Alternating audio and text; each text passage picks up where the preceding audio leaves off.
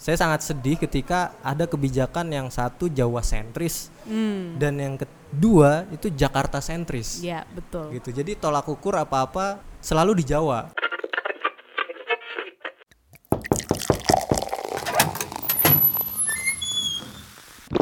Nama saya Alam Surya Anggara, biasa dipanggil Alam. Kebetulan dulu kuliahnya lama di Jogja dan sekarang kerja di apa, salah satu kampus swasta di Pangkalan Bun di Kalimantan Tengah. Kalau eh, dengar kata Pangkalan Bun itu orang pasti identiknya dengan pesawat Air Asia tahun 2015 jatuh itu di sekitaran Pangkalan Bun. Oke, nah, latar belakangnya hukum ya, benar bukan? Ya hukum. Eh, saya dulu kuliah S1-nya di Fakultas Hukum UII di Jogja dan S2-nya di Fakultas Hukum UGM.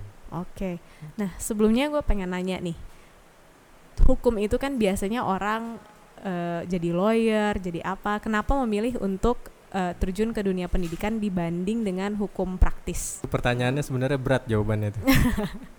Dan khususnya juga memilih ngajarnya itu di daerah, Ah. enggak di kota kan? Nah, mungkin di- bisa ceritain dikit kali. alasan kenapa jadi pengajar ya karena bagi saya mengajar itu seperti pemain bebas ya Hmm. gitu. jadi eh, di satu sisi dia juga mendidik anak didiknya di sisi lain juga dia melakukan eh, penelitian pendampingan ke masyarakat gitu. Jadi benar-benar bebas gitu dia nggak nggak terikat.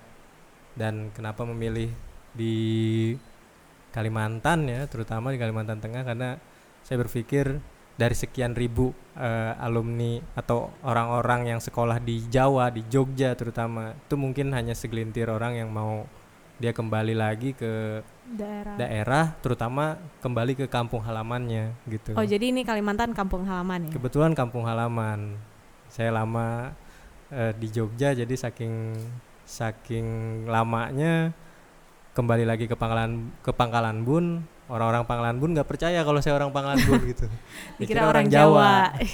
Setelah berkuliah dan mengambil pendidikan di Jogja, kemudian balik ke kampung halaman, ngajarnya tingkatnya juga tingkat kuliah ya? Iya saya ngajar di Universitas Antakusuma di Fakultas Hukum program studi ilmu hukum satu-satunya kampus hukum di wilayah barat Kalimantan Tengah gitu Hmm. jadi Kalau perbandingannya nih, misalnya waktu saat kuliah di Jogja, kemudian ketemu-ketemu dengan eh, orang-orang dari Pulau Jawa dan mungkin banyak yang dari kota, dibandingkan dengan anak-anak muda yang mungkin di Kalimantan itu dari sisi cara berpikirnya, pandangan tentang hukum ataupun tentang apa pun itu ada perbedaan nggak yang signifikan yang lu eh, observasi? Oh ya, eh, jelas ada ya. Kalau di Jawa, mungkin di di kota-kota besar setelah lulus apa SMA itu udah hal yang lumrah atau lazim dia melanjutkan ke jenjang perguruan tinggi ya, Hmm. pendidikan tinggi gitu. Apalagi sampai ke jenjang master. Tapi kalau di Kalimantan ini tantangannya luar biasa masih berat ya karena masih banyak eh, masyarakat yang setelah lulus ya dia harus bekerja gitu. Banyak alasan gitu ya. Saya juga nggak bisa mengeneralisir tapi dari pengamatan saya selama ngajar udah hampir dua tahun ini memang apa tantangannya berat untuk mempertahankan anak didik untuk bisa sampai lulus kuliah. Kuliah. Tadi kan kita sempat ngobrol-ngobrol nih sebelum eh, mulai Hmm. podcast. Hmm. Dan gue sangat tertarik dengan salah satu eh, passion lu dalam hal kearifan lokal dan bagaimana lu juga membangun karya-karya lokal di sana dan lu menggerakkan mereka untuk mendapatkan hak cipta dan Hmm. sebagainya. Boleh ceritain dikit tentang Oh, iya. pengalaman itu? itu tadi yang saya bilang bahwa eh, sebagai dosen ya sebagai pengajar dia ada kewajiban untuk penelitian dan pengabdian masyarakat Mhm. gitu dan di situ saya berpikir bahwa Kalimantan itu selain sumber daya alamnya melimpah SDM kekayaan SDM-nya juga luar biasa gitu karena dia masih banyak masyarakat Dayak yang dia masih menjalani tradisinya kemudian merawat tradisinya menjalani kebiasaannya sampai ke eh, apa eh, kepercayaannya gitu. Nah di situ saya ngelihat bahwa ada peluang sebagai pengajar yang nggak cuman rumah kampus rumah kampus gitu ya. Hmm. saya mikir bahwa ada banyak potensi SDM dan SDA-nya yang pertama mungkin bagi orang Dayak itu sudah biasa dikerjakan, contohnya kerajinan, kemudian apa bahan-bahan baku untuk memasak dan lain sebagainya. Tapi mungkin mereka kesulitan dalam hal memasarkan hasil, Hasil karyanya. olahannya, hasil karyanya gitu. Nah, di situ saya berpikir bahwa itu tanggung jawab sebagai seorang pengajar ya. Mungkin tidak hanya pengajar ya, tapi semua orang yang dia mengenyam bangku pendidikan tinggi, kemudian dia punya ilmu pengetahuan lebih katakanlah lebih tinggi dibanding orang-orang yang tidak sekolah. Saya berpikir ya saya harus ke masyarakat, ke kampung-kampung ya, ke desa-desa untuk pertama menggali potensi, kedua mengembangkan dan menginovasikan apa yang sudah mereka kerjakan. gitu. Bisa kasih mungkin beberapa gambaran atau contoh-contoh karya-karya dan hasil-hasil produk Kalimantan Tengah itu seperti apa? Sejauh ini yang saya ikut berproses dengan eh, masyarakat setidaknya ada tiga tiga produk ya. Yang pertama kopi gitu ya. Di sana punya kopi Liberica. Liberica varian dari eh, kopi yang selama ini orang hanya tahu Arabica dan Robusta. Iya. Tapi di sana juga ada Liberica. Kedua ada minyak kelapa yang saat ini orang udah mulai meninggalkan minyak kelapa. Sekarang lebih banyak orang dan lebih praktis eh, tidak menggunakan minyak kelapa karena prosesnya panjang. Yang ketiga kerajinan bentuknya itu bruta ya. Bruta itu seperti tumbuhan liar, tumbuhan pakis yang itu biasanya dijadikan kerajinan gelang, kalung, tas dan sebagainya. Dan itu semuanya eh, masih dikerjakan oleh masyarakat lokal saja Iya, untuk saat ini. Ya kebetulan tiga produk ini asli dari Kalimantan Tengah, terutama di Kabupaten Kota Waringin Barat. Kabu- Kabupaten Kota Waringin Barat tuh ibu kotanya Pangkalan Bun. Tiga produk ini dihasilkan dari tiga desa yang berbeda. Jadi ada desa Sebuai. Desa Sebuai itu dia di pesisir dan memang di situ eh, apa potensi kelapanya itu tinggi. Kemudian eh, untuk kopi dia di desa Kumpai Batu Atas gitu ya dan yang ketiga untuk Bruta ini eh, kebetulan eh, bersama teman-teman di desa Pasir Panjang gitu Se- Sebenarnya kan tadi salah satunya adalah eh, minyak kelapa ya. Mm-mm. Dan mungkin kalau di daerah di Kalimantannya sendiri itu ma- masih sedikit yang menggunakan dan begitu juga mungkin di kota-kota besar di Indonesia. Tapi sebenarnya di luar negeri itu yang gue tahu sendiri minyak kelapa itu apa ya, demandnya cukup tinggi terutama untuk penggunaan dalam bahan-bahan kecantikan. Bagaimana sih sebenarnya peran hak kekayaan intelektual, perlindungan hak cipta dan sebagainya dalam melindungi para pekerja-pekerja lokal ini yang sebenarnya mereka yang mengerjakan uh, Hmm. hasil olahan-olahan produk-produk seperti minyak kelapa dan sebagainya. kalau dibilang nih saya nih CPO ya Chief Provocator Officer. Officer. bukan CEO Iya. gitu. Jadi kerjaan saya cuman provokator provokasiin orang gitu ya yang sudah punya karya untuk ayo dia lebih apa bahasanya lebih berinovasi lagi. Setidaknya ada tiga tokoh yang sebenarnya punya jasa besar ya. Bukan saya sebenarnya. Saya cuma provokasiin mereka aja. Yang pertama namanya Ancis Ancis ini dia eh, dulu mantan illegal logger Hmm. ya kerjaannya dia masuk ke hutan ngambil kayu kemudian eh, nebang kayu nambang kemudian setelah era logging itu mulai berkurang ya akhirnya dia masuk ke sektor pariwisata dan baru 2-3 tahun belakangan dia nemu bukan nemuin tapi dia berpikir minyak kelapa ini sudah mulai ditinggalkan sama orang Kalimantan sendiri. Hmm. gitu. Saya dengar cerita dari nenek saya gitu ya. Selalu orang bilang gitu nenek saya memakai minyak kelapa itu untuk minyak rambut kulit. Dan ini semua sekarang sudah mulai diterapkan kembali diproduksi secara massal malah. Mm-mm, jadi berangkat dari kegelisahan itu ya bahwa ini potensi lokal yang sebenarnya kaya sebenarnya punya nilai yang tinggi tapi sedihnya gitu tidak banyak yang mau mengembangkannya lagi gitu. Bayangin yang mengolahnya ini kebanyakan sudah berumur semua gitu ya. Iya. dan kita yang anak muda ini cuma kerjaannya maserin doang gitu. Iya. bahasa kasarnya apa sih susahnya? gitu kan bantu yang udah berumur. Kemudian kita yang anak muda yang udah melek teknologi kita gunain Memasarkan. teknologi untuk masarinnya. Nah yang kedua namanya Pak Tris. Pak Tris ini dia petani di petani kopi di Kumpai Batu Atas.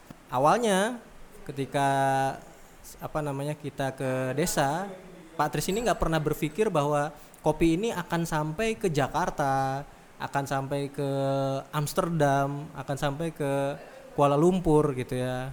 Dia hanya berpikir bagaimana keluarganya dan masyarakat di desa terpenuhi apa kebutuhan kopinya Iya. gitu. Karena awalnya dia dari pekarangan aja.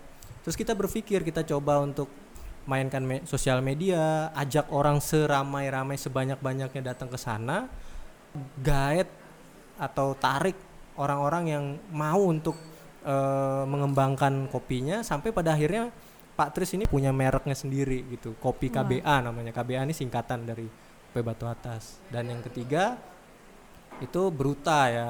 Pengolah Bruta ini hanya berpikir bagaimana apa Bruta ini yang tadinya liar kemudian dijadikan eh, gelang gitu. Saya berpikir bahwa Bruta ini bisa diman bisa dijadikan media yang lain selain gelang gitu. Hmm. nah saya akhirnya kepikiran dengan eh, Ayan namanya Bang Ayan. Bang Ayan ayo gi- gimana kalau misalnya kita eh, inovasiin jadi wayang?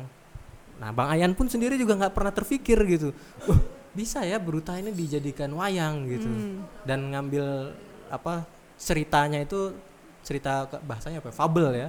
Eh, cerita hewan gitu di di Kalimantan dan ikonnya tokohnya orang hutan gitu. Yang paling penting dasar dari apa semua produk itu adalah bagaimana mereka menghakikan gitu ya eh, hak atas kekayaan intelektualnya gitu. Karena saya juga gelisah dengan banyak turis-turis terutama ya yang datang ke Pangkalan Bun, datang ke Taman Nasional Tanjung Puting, Hmm. melihat potensi yang ada, melihat hasil karya yang ada, kemudian dibawa ke luar negeri atau dibawa ke luar Kalimantan, kemudian Nilainya mereka sangat tinggi. nilainya sangat tinggi, orang kampung hanya dapat segitu, sedangkan dia bawa dapatnya lebih banyak dan dihakikan sama mereka Iya. gitu dan tanpa orang desa tahu gitu karena orang desa hanya berpikir ya yang penting barang saya udah jadi dan terjual Iya, betul. gitu Bukan cuman turis-turis aja, sekarang banyak eh, anak-anak kota dalam tanda kutip mungkin yang pergi ke daerah ya tujuannya memang mereka ingin katanya menjual atau meningkatkan eh, potensi potensi daerah. Seringkali tetap kita lihat nggak sedikit yang pada akhirnya juga kembali tidak memikirkan sebenarnya nasib para eh, pekerja-pekerja lokal ini. Mm-mm. Nah, kira-kira bagaimana sih sebenarnya seharusnya kita sebagai anak muda nih, apalagi kita ketika melihat peluang bisnis, bagaimana kita bisa bekerja sama dengan orang-orang di- lokal yang mengerjakannya agar ada apa ya simbiosis mutualismenya tuh terjaga. Jadi kita tidak mengambil, tidak men- memanfaatkan lah kemampuan-kemampuan mereka ini. Ya, saya berterima kasih dengan teman saya dari Seoul, tapi dia punya komunitas di Jeju, Jeju Island di Korea. Namanya San Miseo gitu ya. Saya saya jujur aja berterima kasih sama dia karena dia telah memperkenalkan konsep yang namanya social entrepreneurship ya. Iya. Awalnya saya pikir ini makanan macam apa nih social entrepreneurship gitu. Oh, ternyata ya ini yang sering dilakukan anak-anak muda di Indonesia gitu Iya. setidaknya ada dua hal yang bagi saya sangat penting dalam social entrepreneurship ini. Yang Iya. pertama itu adalah pendampingan ke masyarakat gitu ya. Artinya masyarakat itu apa yang dibutuhkan itu adalah bagaimana memasarkan dan bagaimana menghakikannya secara bahan-bahan secara apa bahasanya ingredientsnya lah gitu ya komponennya itu mereka udah paham sekali gitu kita mah nggak tahu apa-apa Iya. gitu tapi mereka nggak ngerti cara memasarkannya kemu- kemudian manfaatkan sosial media sekarang ya Iya. nah pendampingan yang kedua eh, kalau saya pakai istilah itu transformasi sosial gitu ya Hmm. orang-orang yang katakanlah dalam tanda petik mereka dicap sebagai orang-orang yang jahat ya katakanlah Hmm. jahat nih dia udah ngambil hutan dia ngambil pohon dia nambang dan lain-lain rusak hutan rusak lingkungan kemudian dia bertransformasi gitu Eh, jadi penggerak eh, ekonomi lokal Iya. penggerak eh, kerajinan lokal gitu. Dan dia sudah meninggalkan pekerjaannya yang dahulu gitu. Ya mungkin pendapatannya tidak sebanyak dulu ketika dia logging dan nambang ya. Tapi sekarang dia udah nggak jahat lagi sama lingkungan gitu. Dan dia sadar bahwa oh salah gitu. Eh, perilaku saya dulu salah ketika saya ngambil eh, kayu dari hutan dan nambang nah untuk menebus dosa mereka gitu. Menebus dosa bahasanya ya. bahasanya gitu menebus dosa mereka akhirnya ya udah dia dampingi itu masyarakat.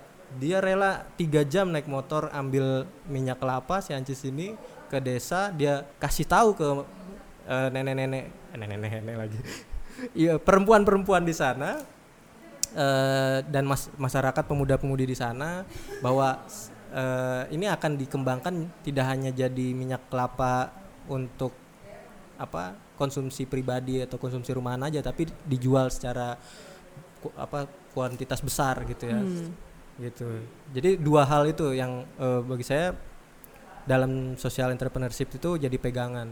Jadi kalau gua bisa rangkum sebenarnya kita bisa melihat bagaimana kita bisa bekerja sama terutamanya anak-anak muda dengan para eh, pekerja-pekerja lokal yang melakukan produksinya dan sebagainya itu kita memiliki kreativitas dan Ya. kita juga masih punya semangat kita masih melek teknologi jadi kita bisa menggunakan kemampuan-kemampuan kita tersebut untuk membantu meningkatkan pemasaran dari produk-produk lokal ini sebenarnya Mm-mm. selain itu juga kalau tidak salah tadi lu bilang ada membuat semacam komunitas di Hmm, sana hmm. di mana kalian sering mengadakan diskusi dan sebagainya dan mungkin hal ini hal yang sangat biasa ya kalau kita tinggal di kota ataupun di eh, daerah-daerah yang pendidikan tinggi tapi di sana ini mungkin hal yang yang baru gitu bisa ceritain nggak gimana pengalamannya dan terutama eh, sebenarnya fokusnya ke siapa sih Ah, iya. saya dengan ketua Hmm. program studi saya di kampus namanya Bu Wahyu Purwaningsih gitu ya.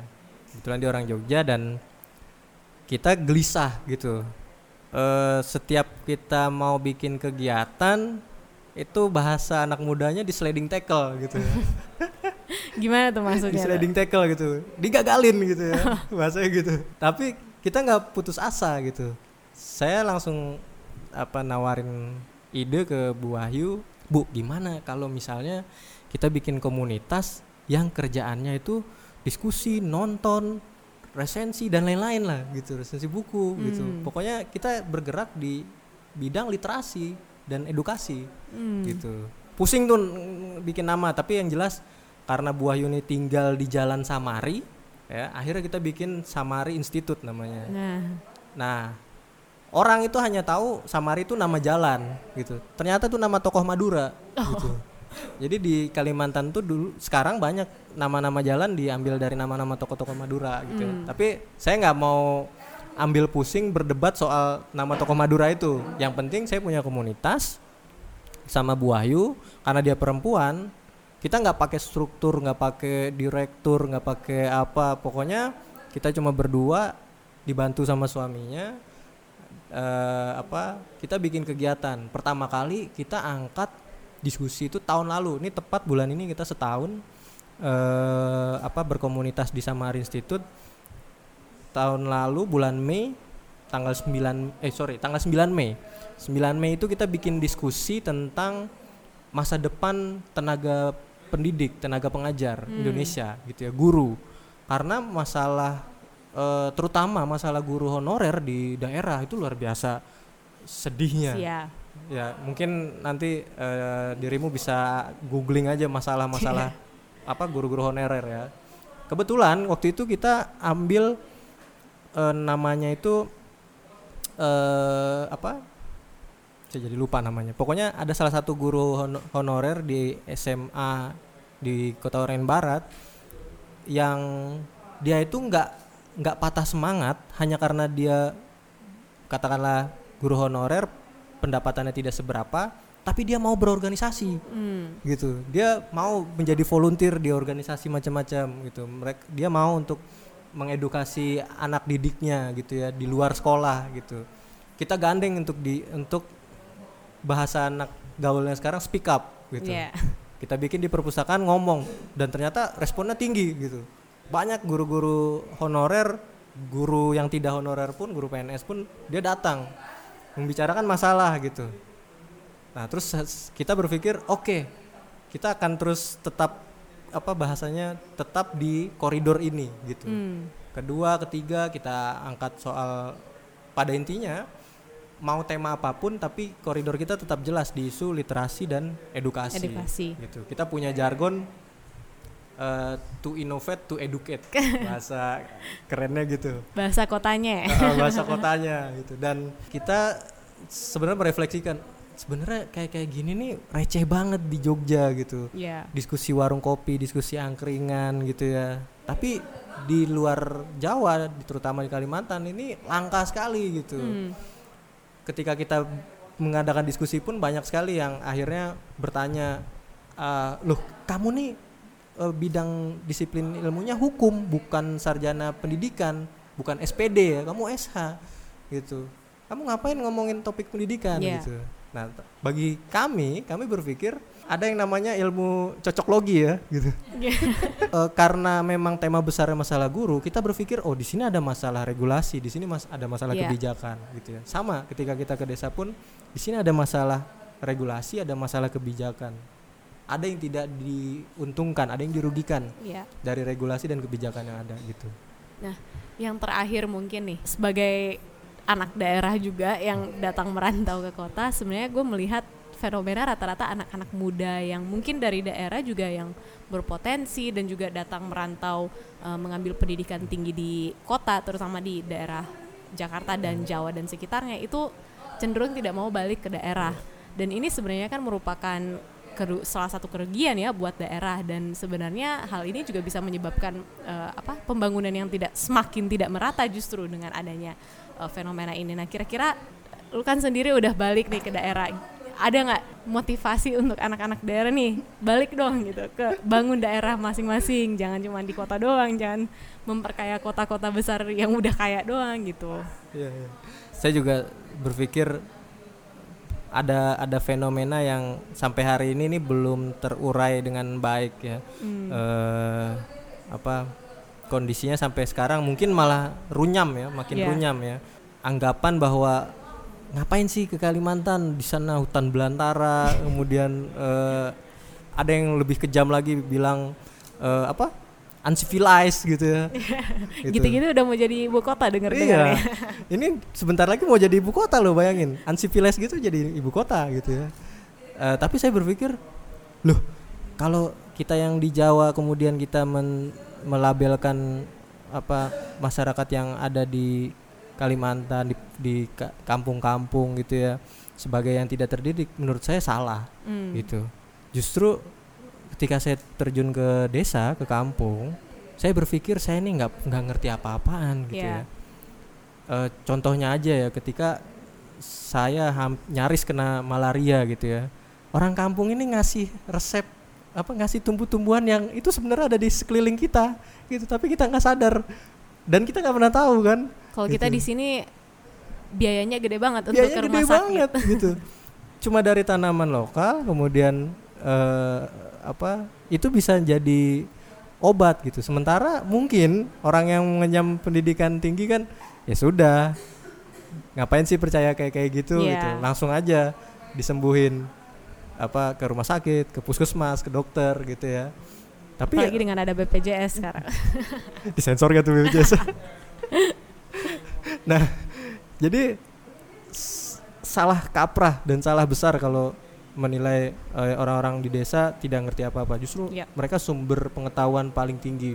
Bagi saya setidaknya saya diajarkan satu keterbatasan akses keterbatasan bahasa itu yang selama ini belum terurai permasalahannya gitu. Artinya jangan hanya karena orang di desa dia tidak bisa atau tidak mengerti bahasa Indonesia lalu mereka tidak tahu apa-apa Hmm. gitu bah justru mereka ta- lebih tahu dari kita hanya karena jalannya becek rusak ya di Kalimantan itu masih banyak jalan yang aksesnya terputus ya Iya. gitu bersyukur sangat besar bagi orang-orang anak muda yang tinggal di kota yang kena lobang dikit becek dikit aja ngeluh gitu Iya. ya Gitu. di Kalimantan itu masih banyak tuh yang lobangnya segede mobil gitu ya gitu jadi eh, kedua akses ya tadi bahasa akses dan yang ketiga mungkin teknologi ya Iya. teknologi saya menemukan gimana caranya minyak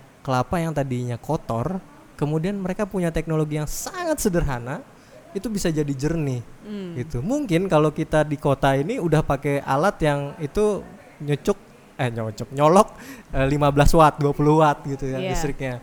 Tapi mereka tanpa listrik pun ya kan Bisa melakukan bisa hal yang sama. gitu. Tanpa apa bantuan teknologi mereka bisa kok ternyata gitu. Nah, tiga hal itu yang eh, membuat saya akhirnya oke saya harus kembali dan saya terima konsekuensinya gitu ya. Itu ini barusan habis nonton John Wick gitu. Jadi ada kata kuncinya konsekuensi gitu. Jadi sebenarnya potensi kita masih banyak banget kalau di daerah dan mungkin karena kita udah semuanya udah terlalu sering di sosmed jadinya cita-cita kota semuanya. iya. Nah, bener. Saya tambahin. Jadi saya sangat sedih ketika ada kebijakan yang satu Jawa sentris Hmm. dan yang kedua itu Jakarta sentris. Iya, betul. Gitu. Jadi tolak ukur apa-apa selalu di Jawa Iya. gitu. Padahal ya nggak sama gitu. Medannya aja udah beda, topografinya beda. Sekarang saya, saya ambil contoh gini. Saya selama dua tahun ini saya sangat menikmati dan sangat enjoy ketika buang hajat pup di Jamban. gitu. Pagi hari lihat sunrise di Jamban gitu. Itu surganya luar biasa itu. Gitu. Tapi bagi orang kota, bagi orang Jawa Itu hal yang itu tidak higienis. itu masuk program apa A, B, C dan D. Itu sehingga membuat orang yang masih punya jamban itu harus memindahkan jambannya ke, ke toilet. hmm, Gitu. Padahal bayangin loh, jamban itu nggak perlu teknologi pengering air, tisu dan lain-lain. langsung plung. dan itu semua kalau sekarang kita kan semuanya mengarah ke lebih ramah lingkungan dan sebagainya semuanya lebih ramah lingkungan sebenarnya di daerah. Itu itu met- itu rantai makanan, bayangin loh, apa yang kita keluarkan dimakan sama makhluk hidup yang lain. Dan juga jadi Gitu kan. pupuk.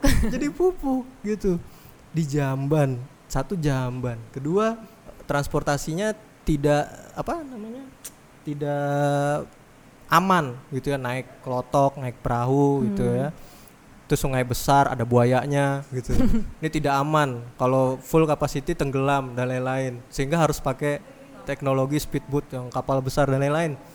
Saya berpikir kayaknya ratusan tahun kehidupan itu dimulai dari pinggir sungai dan aktivitas semua dimulai dari sungai, baru Sungai. naik dia ke darat gitu. Ya, Sama Kalimantan, Jawa, Sulawesi dan lain-lain. Semua dimulai dari sungai. Lah sekarang gara-gara ada kebijakan dibikin tuh apa segala macam jenis kebijakan yang pokoknya memindahkan orang yang di pinggir sungai di bantaran dia naik ke kota, kota. Gitu. Kenapa? Banjir.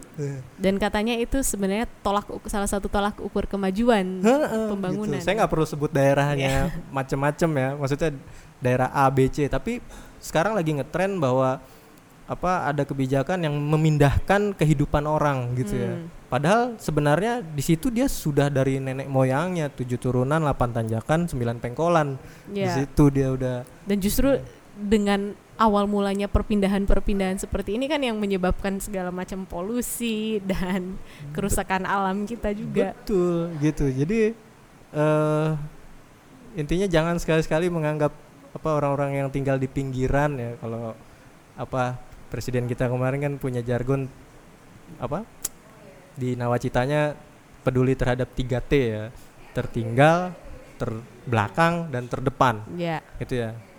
Kebetulan di Kalteng ini masih ada satu kabupaten yang dia tercukupi kebutuh apa? Mhm. eh, tiga kategori itu ter, tertinggal terbelakang gitu ya. Tapi setelah saya cek saya apa masuk ke kampung ke desanya luar biasa gitu. Semua fasilitas itu ada mulai dari jamban mandi di pinggir sungai dan lain-lain gitu katanya orang mandi di pinggir sungai langsung ngambil airnya itu nggak higienis gitu. Iya. karena ya kamu pup di situ kamu mandi di situ juga gitu. Tapi nyatanya mereka nggak mati gitu.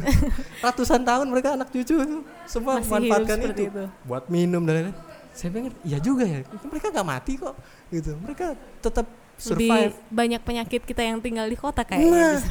gitu bayangin mereka sakit apa langsung ada penyembuhnya gitu saya belajar banyak hal dan sekaligus di situ saya saya juga berpikir saya pengajar saya akademisi dan saya nggak nggak berhenti hanya mendampingi gitu ya saya bikin kajian saya bikin diskusi saya bikin Hmm. eh, apa riset dan lain-lain Jadi mungkin menurut gue salah satu poin penting itu kadang tolak ukur pembangunan atau kemajuan kita itu justru sebenarnya keliru di mana kita punya patokan yang sebenarnya melihat kemajuan atau uh, perkembangan ke arah positif itu berdasarkan teknologi atau berdasarkan apa yang negara lain lakukan. Padahal kearifan-kearifan lokal kita um, hal-hal yang sudah beratus-ratusan beribu-ribuan tahun yang kita lakukan itu sebenarnya dalam hal-hal tertentu jauh lebih baik dan semuanya juga kita mulai mengarah balik ke situ lagi kan bagaimana kita bisa hidup seperti dulu lagi karena kita udah lihat uh, pencemaran hmm. yang kita lakukan karena gaya hidup kita yang sekarang ini hmm. ya jadi mungkin masih banyak yang bisa kita ngobrol-ngobrol tapi di episode episode selanjutnya bisa kita ajak-ajak lagi dan uh, ada kata penutup mungkin pesan kesan untuk anak muda Indonesia terutama anak-anak daerah nih yang pada merantau semua ya uh, saya sederhana aja khusus khususnya bagi anak muda ya jangan pernah ngecengin jangan pernah ngejek orang dulu gitu. Yeah. Karena sekarang anak muda aja balik ke zaman dulu. Yep. Mungkin itu aja dari saya. Oke, okay, thank you.